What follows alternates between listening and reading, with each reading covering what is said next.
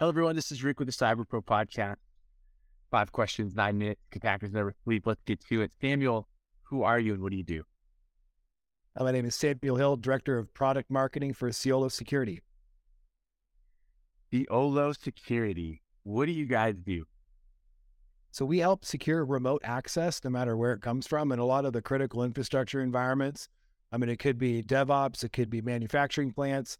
Any access is critical and every access is coming from outside somewhere. So we want to secure all of it. That's that's awesome. Why do you like being in the cybersecurity space? You know, I think it's a great blend of having to keep up on things that are new and engaging and different and yet it's also a highly people oriented business. I mean, the, the three axioms of cybersecurity are people, process, and technology. And those are kind of three things that my brain na- naturally works with. And I enjoy uh, the, the diversity of challenge that you face on a day to day basis. Nice. Talking about people, process, and technology, walk me through your thoughts on how companies can start to focus more on that people side, right? I think they tend to focus on the technology side. Yeah, it's easy to try and think of a solution as a mm-hmm. technology issue, right? And most problems in companies are actually people, culture, environment, a lot of things that go into it. And so, yeah, a lot of more, a lot more thought and leadership needs to be given to that space. But really, it comes down to helping people understand what they're good at and knowing what they're good at, and then releasing them to be great at those things no matter what it is. And so um, I think sometimes in the cybersecurity side, we tend to uh, want highly specialized people and we miss really a diversity of opinion and expertise that could come from a wide variety of areas that uh, if we just release people to be great, we might get that in our world. That's awesome. I appreciate that. So now we're on to the official third question, even though we've blown well past that. But but we hear the word cybersecurity is a top concern. But what does that mean to you? You know, I look at it this way every company in the world has a situation or scenario where something could happen that would cause enormous damage to their business. And I think security has long talked about and is starting to make headroads in this. I think uh, really quantifying that, the business impact of what they do. You know, at it, you know, I'll tell the story this way: if you're a CISO and you're sitting in a board meeting, and someone comes and interrupts the board meeting to tell you something, you're going to do one of two things.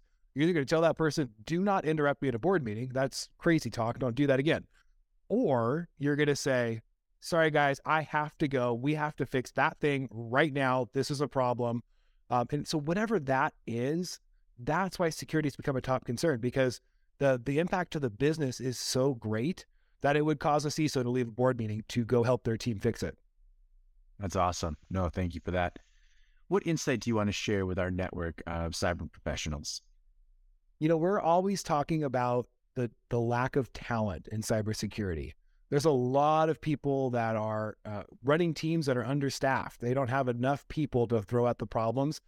And I think what we talked about a little earlier, I think there's a lot of folks who bring a diversity of opinion. And really, it's our users. If you think about our users, the ones on the front lines, the the people who click the phishing emails, the people who are trying to bring whatever device onto your system, they're the ones that I think we need to take account for in a lot more ways, but not in the typical, you know, sometimes they have the thought of, oh, they're just so, they're not smart. They don't know what they're doing. And, uh, reality is they have jobs, they have deadlines, they have projects, they're trying to work and provide for their families just like we are.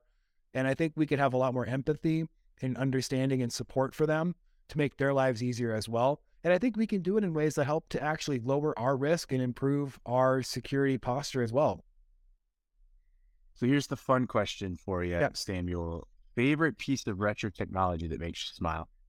You know, I would say the original, the original Nintendo, not the Super Nintendo, the original Nintendo. Uh, as a as a child growing up, I remember receiving one of those for Christmas and just the hours spent playing Mario, uh, running and jumping and, and competing with my brothers and, and my my friends and play. It's all the fun that we have. We actually have an emulator that my kids get to play with. We get to play those original Nintendo games. And I mean, I could waste hours just sitting with them playing those games. So that's something that just brings a real big smile to my face. Thank you so much for being on the podcast. Thank you for having me. Thank you for watching the Cyber Pro podcast. Don't forget to like and subscribe so you don't miss out on new podcasts and bonus content.